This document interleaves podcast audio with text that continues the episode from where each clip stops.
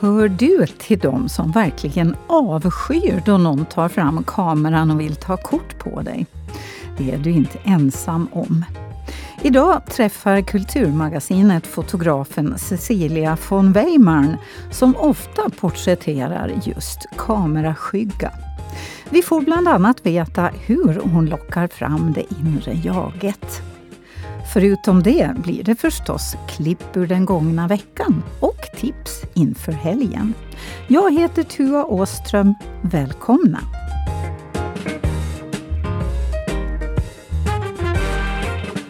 Ikväll är det Ålandspremiär för Teaterföreningens Miramar i aftondans på Alandica.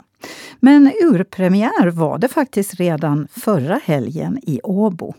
Robert Livendal. Ja, det gick riktigt bra. Vi, vi, vi var mycket glada över publikens gensvar och det, det var så många skratt och, och, och de till och med sjöng med de här gamla 60-talslåtarna. Så det, det uppskattar vi väldigt mycket. Vi hade en publik som verkligen var med och sen var det ju nästan fullsatt. Och det, det, det kändes väldigt bra. Det där att man liksom flyttar en premiär till, till utanför Åland, är det någonting du har varit med och gjort förut?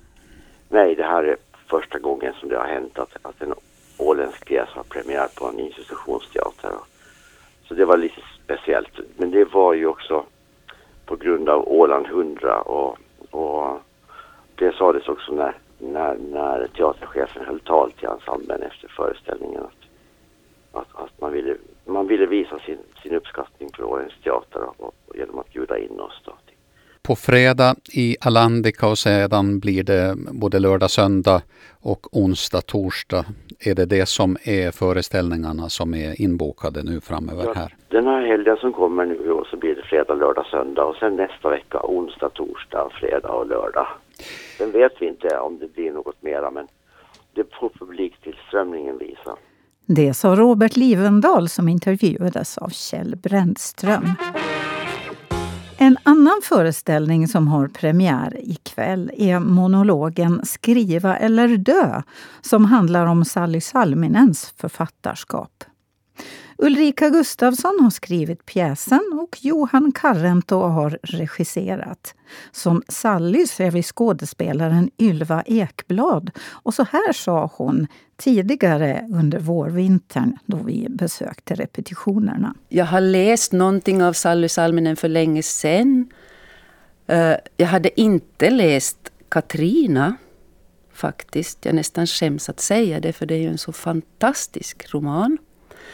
Men jag hade läst någonting av henne innan jag kände till hennes, eh, hennes namn var bekant. Jag visste att hon var från Åland och att hon hade gjort ett stort genombrott med Katrina. Men det var ungefär det vad jag visste.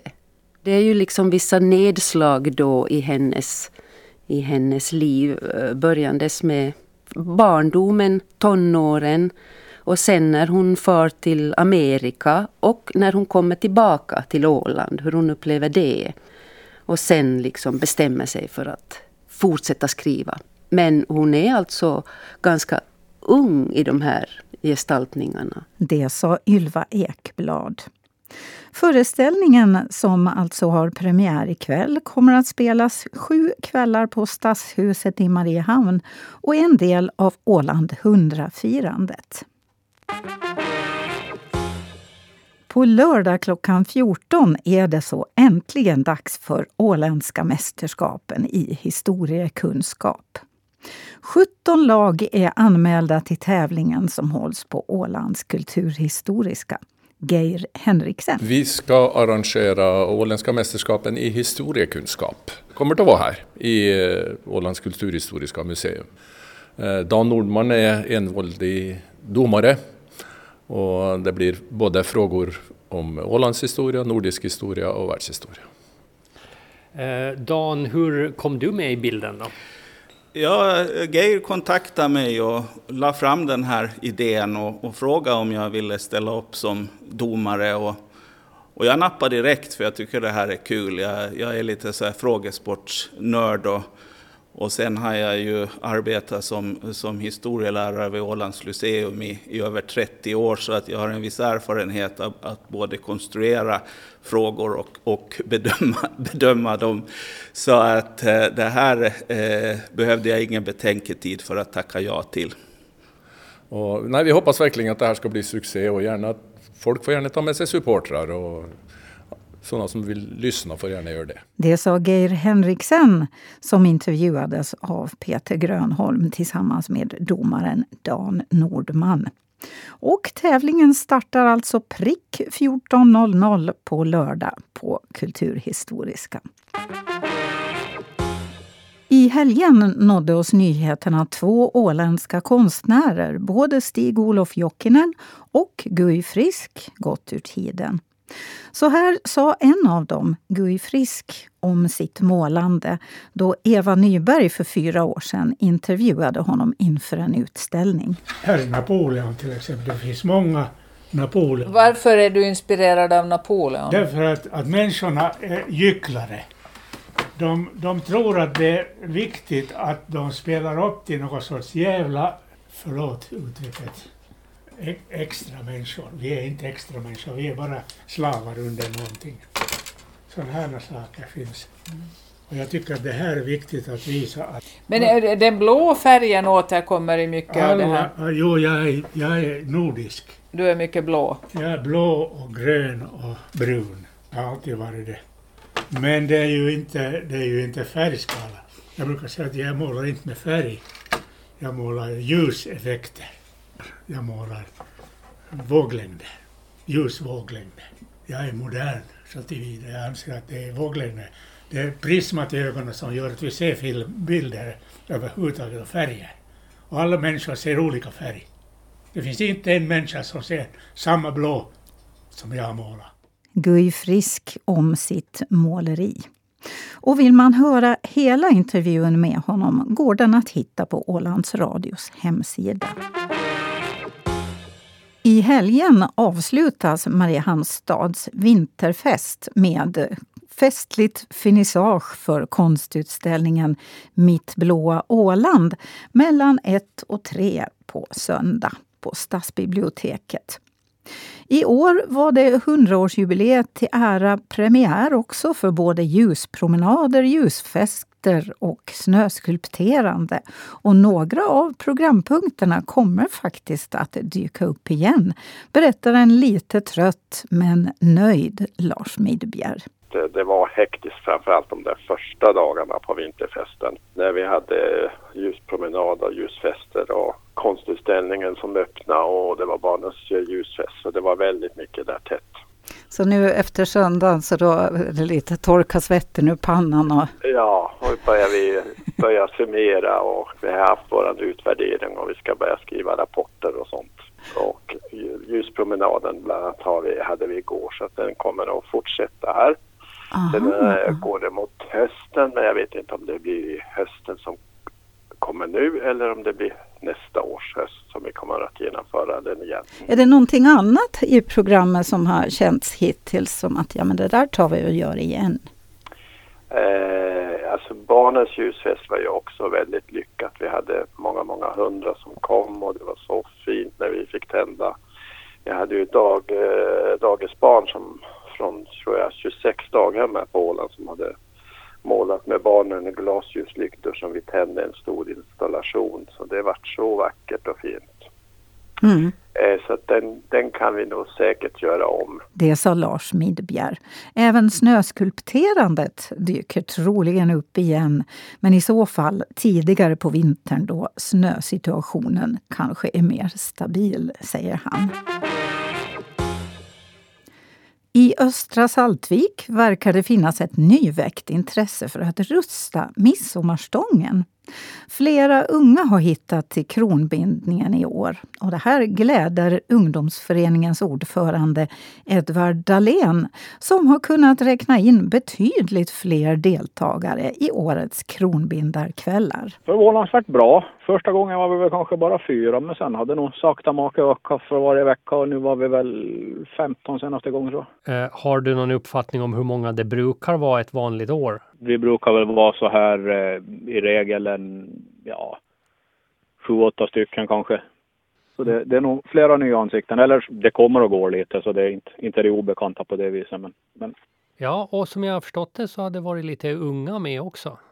Det stämmer, det stämmer. Det har varit lite varierande. Det har varit lite barn i tioårsåldern och sen lite övre tonåren. Där 14 till 17 kanske.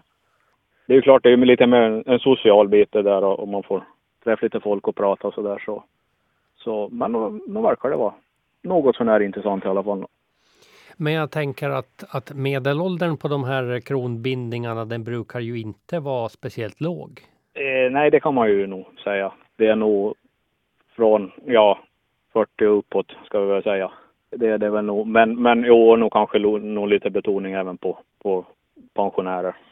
Men hur många kronor är det ni ska göra då? Eh, vi har sex kronor allt som allt på, på stången, men eh, vi brukar laga fem själva och så har vi en, en syjunta i, i, en, i en grannby där som, som brukar laga en. Det sa Edvard Dahlén som intervjuades av Peter Grönholm. Och nu ska det handla om någonting helt annat än midsommarstänger en stund. Vi ska nämligen träffa fotografen Cecilia von Weimarn och prata om hur man jobbar med folk som inte vill vara med på bild. Bland annat.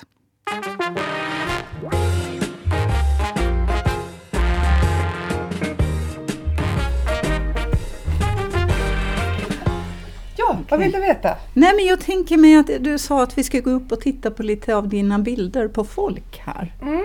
Är det här ditt arbetsrum? Det här är mitt arbetshörn. Mm. Som är, är, um, där jag sitter och, och grejar. Men det är ju sällan här jag fotograferar. Utan det får jag hitta andra ställen. Jag har ingen egen studio på det viset. Men det finns, det finns studior att, hyra och, och, och, så här, här på Åland. Men, eh, men så man fota i miljö också. Mm. Men det här är liksom ett, ett vanligt egnahemshus, övre våningen mm. och ni är fler om det är utrymme här? Ja, vi är hela familjen. Det är, jag har man och två barn och, och en liten vovve. Mm. mm. Och här i det här hörnet är det ditt eh, territorium? Mm. Ja, här får ingen säga åt mig att städa skrivbordet. Nej, okej. Berätta vad, vad, vad det här är för någonting. Men det här är en eh, bekant från, eh, från USA. När jag bodde där, en svensk tjej. Som är frisör. Helt vanlig svensk tjej som konstaterade att hon till sin eh, verksamhet behövde ha lite porträttbilder på sig. Och hon avskyr att bli fotograferad. Och om du tittar på de här bilderna så inte ser hon ju riktigt ut som en tjej som inte Nej, alltså där skulle man ju inte tro att hon, att hon är kameraskygg på något vis i världen. Och att hon aldrig blir bra på bild. Ja, det stämmer ju inte då. Nej. Det är en, det är en tjej med en kort page um, i 40-årsåldern. Mm. Mm. Och glada blå ögon och uh, nej, hon ser hur flörtig ut som helst för kameran på vissa. Ja, och sen så det som är viktigt känner jag när jag jobbar med, med folk som eh, inte är bekväma framför kameran. För jag, jag reagerar lite när du sa det där med svårfotograferade människor. För det är ingen som är svår att fotografera i sig. Eh, det är bara det att vi alla trivs mer eller mindre bra framför kameran. Eh, och det finns ju det här man säger att folk är fotogenik. Eh, och vad är det egentligen? Det är vissa som verkar ha ett sånt ansikte och en sån liksom ett sånt utseende som alltid, alltid blir bra på bild. Men mycket ligger ju i det om man tittar på den här selfie-generationen. Hur van man är att vara framför kameran. Mm. Och om man tittar lite runt på nätet så kan man ju se otroligt bra effekten av hur man poserar. Vilken sida vänder man mot kameran? Vänder man ner hakan eller vänder man upp hakan? Det, det finns liksom det som händer när man tar en bild är så otroligt spännande. För du tar verkligheten som vi upplever i tre dimensioner och vi upplever den genom tid. Så trycker du ihop det i två dimensioner och fryser tiden. Det gör att du ser, även om det är samma sak som du ser egentligen faktamässigt och, och med din hjärna så är upplevelsen som formas i din hjärna helt annorlunda när det gäller bild och när det gäller att uppleva saker i tre dimensioner. Och det är det här som, som jag som fotograf älskar att laborera med. Samtidigt som jag letar efter den som jag fotograferar, dens bästa vinklar så att säga och hjälper den att eh, lyfta fram dem. Om det är någon som till exempel har ögonlock som alltid vill falla ner när man skrattar. Så kan man bara, liksom, man ler helt vanligt och bara lyfter man det övre ögonlocket. Bara lite. Mm. Det är frågan om två millimeter. Mm. Men skillnaden på en bild är helt otrolig. Du öppnar upp ögat på ett annat sätt och du får ett öga när du annars kanske bara har två springor. Mm. Det finns massor med sådana små knep. Och samtidigt som, som jag jobbar med det så måste jag lära känna personen och få den att slappna av och egentligen nöta ut dem. Som de inte orkar spänna sig längre. Mer eller mindre, ja. ja. Så, hur, hur, länge jobbar du med de här bilderna? Det är väl kanske en och en halv timme. Okej. Okay. Så jag brukar be folk ta med sig um, kläder som de är bekväma i.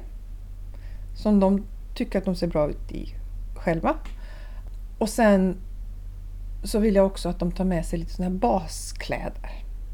Bara ett linne eller en t-skjorta med V-ringning eller någonting sånt som är helt enfärgat i en färg som de trivs i. Och sen så brukar jag ha lite eh, extra grejer, lite sjalar, lite mm, kläder.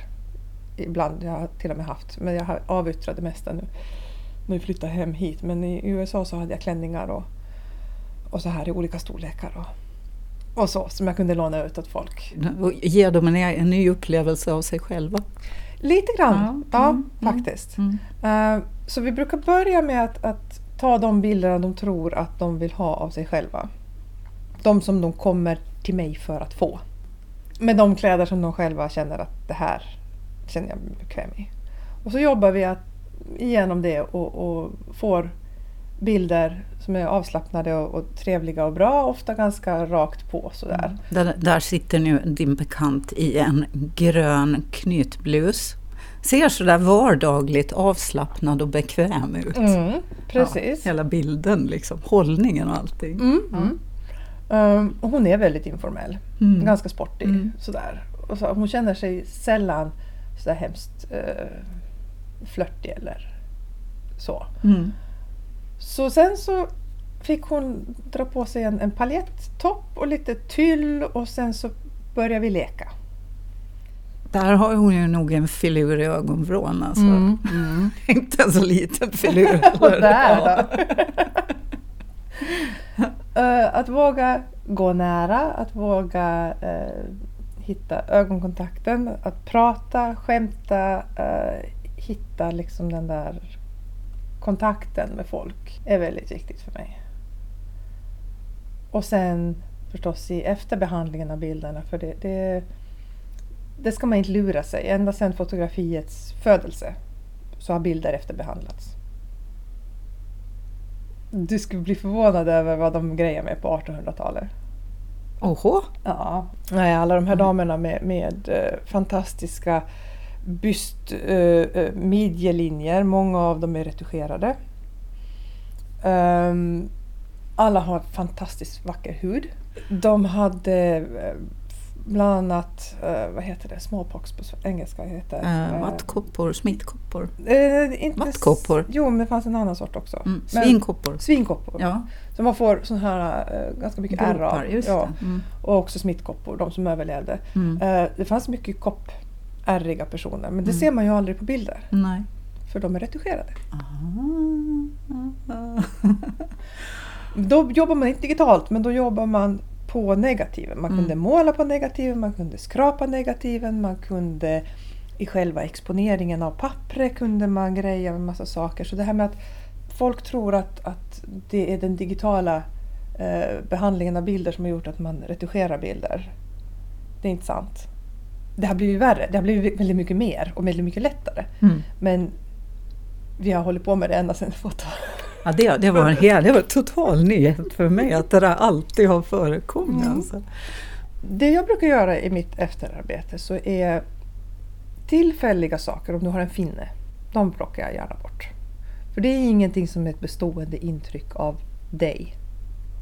Och sen beroende på hur, nu är det här bilden som vi har som exempel här taget i ett indirekt fönsterljus. Det är, det är ett norrfönster, ljuset silar in genom en, en tunn gardin och så är det en svart bakgrund. Så vi har ett otroligt snällt ljus här som är väldigt, väldigt mjukt. Eh, det är inte alltid man har den fördelen. Men så här ser jag Emma. Hon har lite små skrattrynkor längs med, eh, eller i, i hörnen på, på ögonen. Hon har lite rynkor börjande här i, i pannan och så. Så det jag gör så oftast att jag, jag mjukar upp. Jag tar inte bort några rynkor. Men jag mjukar upp intrycket av dem. Mm. För det är också faktiskt det som våra hjärnor gör. Om du har någon som du tycker väldigt mycket om, Mm. som du har känt väldigt länge, så ser inte du den personen bara som så som den ser ut idag. Utan du har med dig alla lagren från alla åren. Ja, min farmor hon brukar säga, hon var typ 80, hon sa ja ni, ni ungdomar, ni ser bara den här 85-åriga gamla eh, liksom skrynkliga Russintanten. russintanten. ja. Men alltså när jag ser mig själv i spegeln så är jag ju hemskt mycket äldre än 25. Ja, nej, men det där kan jag relatera till. ja, men visst är det så! jag, jag ser en russintant, men jag ser inte henne för jag eh, ser mig själv mycket yngre i spegeln. Precis. Ja. Men sen ser man sig själv på bild och då, Och då, så, se, då blir man inte så glad. nej, då blir man Nej. inte så glad. Nej. Så då kan det vara bra om man, någon har mjukat upp de där rynkorna lite granna. Men det handlar också väldigt mycket om ljus. Men det, jag tänkte på det som du sa i början här om den här selfie-generationen. Mm. Att jag upplever att de är väldigt, egentligen väldigt ovilliga att vara med på bild då någon annan tar kort på dem. Det kan hända. Då de inte längre själva har kontroll över Nej, bilden. precis. Utan då, då ser de plötsligt ut som någon, någon annan Mm. än vad de vill se ut som. Mm. Mm. Ja, Ja, men det var mer om kontroll kanske. ja. Plockar jag fram här lite andra bilder. ja, där har du en, en mogen dam. Ja, Mm. det är min mamma. Ah, det är din mamma. Mm. Fin hon är. Mm. Är hon också en, en kameraskygg person? Inte direkt kameraskygg, men hon vet... Hon Oj, var inte bekväm. Det var vackert. Där är hon en dam av värld. Ja, visst är hon. Det är få av oss som är vana att gå in i en studio och att få all uppmärksamhet och allt ljus och en kamera riktad mot den. Ehm, så det är inte så konstigt att de flesta av oss känner att, att jobbigt. Men tänk vad man kan få ut. Dels så vill jag visa folks bästa sida av dem själv. Det som man kanske har, har en liksom mer eller mindre hemlig dröm om men man inte vågar liksom leva ut. Um, där är min syster. Mhm. Hon tycker inte om att vara med på bild. Nej. Hon brukar säga nej tack. Hon ja. är också så otroligt vacker. Ja, absolut. Jag brukar också jag brukar ducka. Mm. Jag avskyr det så innerligt. Så om du tänker då, här har vi olika uttryck. En professionell, glad, trevlig person. Mm. Här är den här busiga tjejen som, som inte mer än, än liksom 17-18 och beredd. Mm. Det där ser ut som att hon är på väg ut med tjejerna. Mm. Ja. Mm. och sen så är den mycket mjukare, eftertänksam. Mm. eh, Tänk att det är samma människa det där. Mm. Mm. Ja. Sen när man, när man jobbar tillsammans så kan man få fram så mycket mer. Och när man vågar släppa och vågar slappna av. Och det, det är ju en slags förtroende och tillit i den situationen som, som, eh, som krävs. Mm. Och som man måste bygga. Så vi ska se, jag ska ta, nu var det där ju familj. Mm. Jag, jag tänkte också på det här med, alltså det, det finns ju idag eftersom Mm. alla har alla har kameror, alla har mobiler, alla. Det känns ibland som att alla vill åtminstone vara fotografer Mm. idag. Mm. Eh, om man då är så här proffsfotograf på riktigt, hur, hur, liksom, hur baxar man sig fram i, i den situationen? Ja, Det är ju inte helt lätt. Ehm, just därför att folk... ehm, det är så lätt att lyckas ta en, en bra bild men att kunna göra det konsekvent hela tiden, kunna jobba med alla sorters ljus, eh, veta vad man har för möjligheter och begränsningar med sin utrustning. Ehm, att kunna bestämma exakt vad man har skärpan, hur mycket skärpa man vill ha och efterbearbetningen och allting sånt här. Så det, det är ju det, är ju det som, som man som fotograf tar betalt för helt enkelt. Mm, mm. Ehm, och då kan det inte kosta en tia per bild. Nej. Därför vi har utrustning, vi har investerat massor med tid i, vår, i vårt hantverk. Det är någonstans mellan konst och, och produktion men det är, liksom, det är ett hantverk. Mm. Ehm, att lära sig alla verktygen digitalt och, och, praktiskt. Sen kostar ju datorer och allting sånt. Plus att man kan ju inte fotografera åtta timmar om dagen. Det går inte. Så det, det blir ju inte billigt om man ska gå, gå till en, en, eh, En, en riktig fotograf Ja, en- idag. någon som ja. bara fotograferar. Nej, precis. Folk vill gärna ha en bild men jag kan som fotograf, om jag ska leva på det, så kan jag inte betala för att ta en bild. Och, och det som många säger så jo men sen så lägger jag ut det på mitt Instagramkonto så, så får du exponering och så får du liksom synlighet. Jo, men jag har aldrig lyckats få banken att ta synlighet som betalning för mitt huslån. det, är liksom, det är så svårt att betala räkningar med synlighet. Så därför så är det ju... Det är svårt att, att, att leva som fotograf, fotograf idag. Mm. Men jag menar herregud, konstnärer har i alla tider haft svårt att leva på sin konst. Ehm, så man får nischa sig, man får ehm, anpassa sig till den marknad som finns. Eller så får man hitta på något nytt, något helt annat. Ehm, och jag, jag älskar att jobba då med folk, att skapa porträtt av personer som får folk att säga att Åh, så där ser jag ut. De flesta av oss känner att jag borde gå ner lite i vikt eller nej, jag Mm. borde färga hår eller nej, alltså...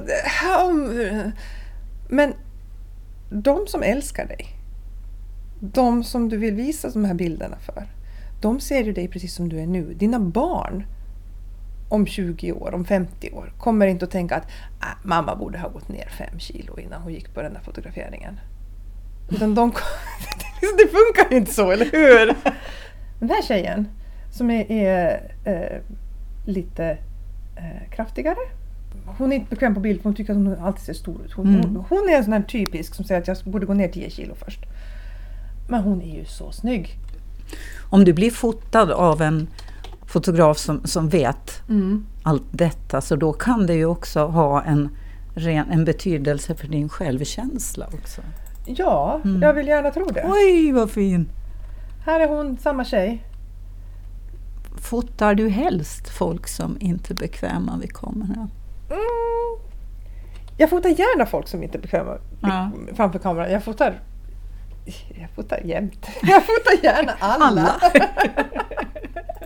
Nej, jag, har, jag, Men- jag men jag diskriminerar ingen. Men jag, jag tänker att det kanske ändå kanske är roligare med en, ut, en riktig utmaning än någon som bara vet eh, hur man är Ja. framför kameran. Visst finns det en bit som, som alltid tycker är kul med en utmaning. Absolut. Mm. Men vill man ha en helt tyst fotograf, vill man inte bli störd av sin fotograf så ska man inte komma till mig. nu ska vi se här. Ja. Jag ska hitta... Har du någon kar? Ja, det är det jag letar efter. Den här killen. Mm, där har du ingen studiobild. Nej, det här Nej. är, är en bild som är tagen i en... Eh, bakom ett stort hotell. I en betongdjungel, eh, grå betong. um, med ett fantastiskt ljus. Det här är en uh, kille i uh, USA, han är, från Mexiko ursprungligen. Um, och han hade gått ner i vikt och ville liksom fira det att han hade lyckats gå ner i vikt. Och han ville ut och dejta och han kände sig jätteobekväm så han ville ha lite bilder till som han inte skulle behöva skämmas för. Han liknar lite på Marlon Brando på den första bilden. Mm, Ja. mm. Ja, han är lite sådär ja, väldigt intensiv, lite komiker. Filurig, full i sjutton. Och det här var också en sån där grej. Att liksom, hur får vi fram hans personlighet? Det sa fotografen Cecilia von Weimarn som jag hälsade på hos häromdagen. Det var allt från Kulturmagasinet för denna vecka. Ha nu en skön helg så hörs vi igen snart.